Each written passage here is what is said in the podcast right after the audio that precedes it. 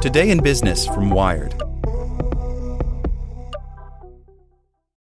Without the ones like you, who work tirelessly to keep things running, everything would suddenly stop. Hospitals, factories, schools, and power plants, they all depend on you. No matter the weather, emergency, or time of day, you're the ones who get it done. At Grainger, we're here for you with professional grade industrial supplies. Count on real time product availability and fast delivery. Call clickgrainger.com or just stop by. Grainger for the ones who get it done.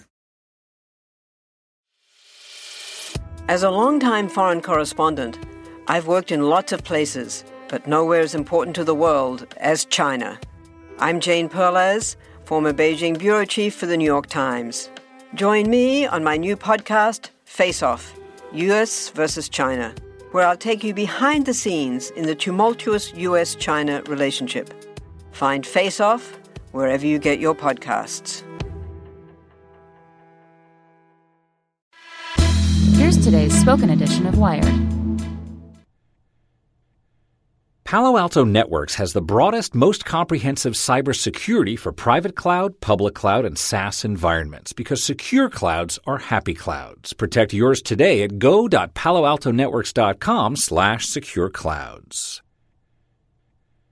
Here's what comes next in the fight to save net neutrality by Klint Finley.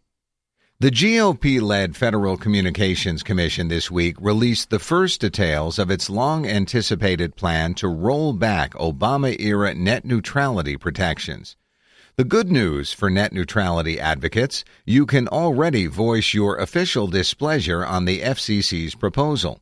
The bad news it's quite possible no one will listen. The FCC's Republican commissioners never supported the net neutrality rules, and they're not likely to change their minds. Still, the fight to save net neutrality isn't over. Technically, nothing has been formally proposed. What FCC Chair Ajit Pai has filed is what's called a Notice of Proposed Rulemaking, basically a call for feedback from experts and the public about what the FCC should actually do. Before the notice is even formal, the FCC must approve it. At issue is the Open Internet Order, a sweeping set of policies passed back in 2015 aimed at ensuring net neutrality, the idea that Internet service providers should treat all traffic equally. The rules ban your home broadband provider from degrading your Netflix streams to encourage you to buy cable television instead, and prohibit your mobile carrier from blocking Skype. It also reclassified Internet providers as Title II common carriers, much like telephone companies, a designation that gave the FCC legal authority over their business practices. The GOP has been trying to kill the open internet order since before it was even voted into effect.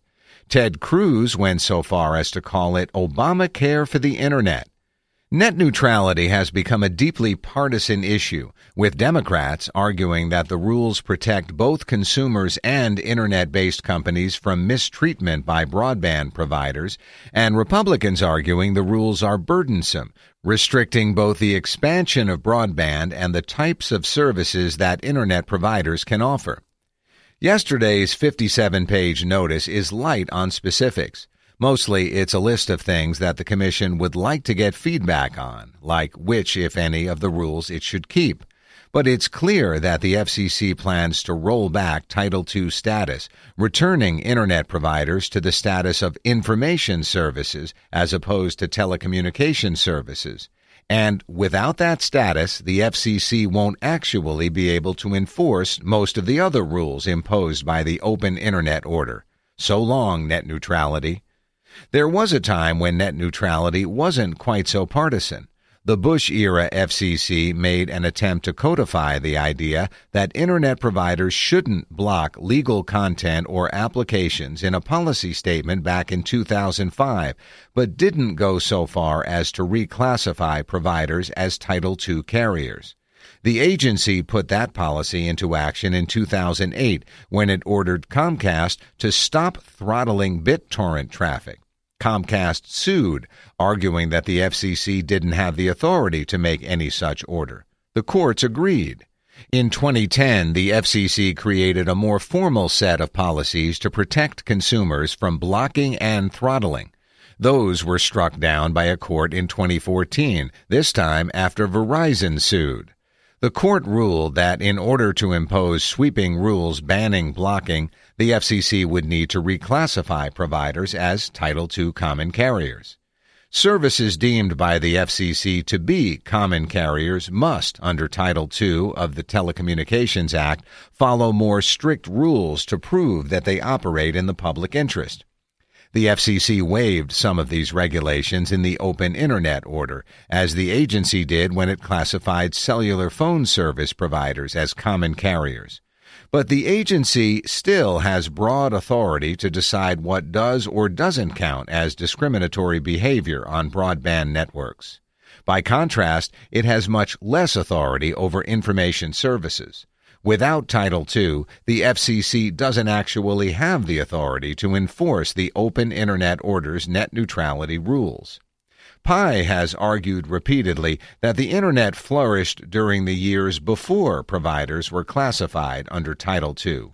But YouTube, Netflix's streaming service, and Skype all rose to prominence during the period that the Bush era policy statement was in effect. Without Title II, the next wave of Internet services might not enjoy those types of protections. Once Pai's notice is approved, which is likely to happen at the FCC's open meeting May 18th, the public will have 60 days to file comments. Then, people will have another 30 days to respond to the comments. The FCC's staff will then have to turn all that feedback into a final order that commissioners will vote on. That process could take months, but based on Pai's eagerness to re reclassify broadband providers, you can expect action on that sooner than later.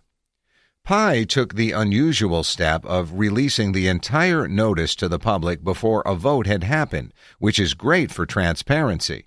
But don't get too excited. Senior FCC officials told reporters during a press call yesterday that they won't necessarily be swayed by public opinion.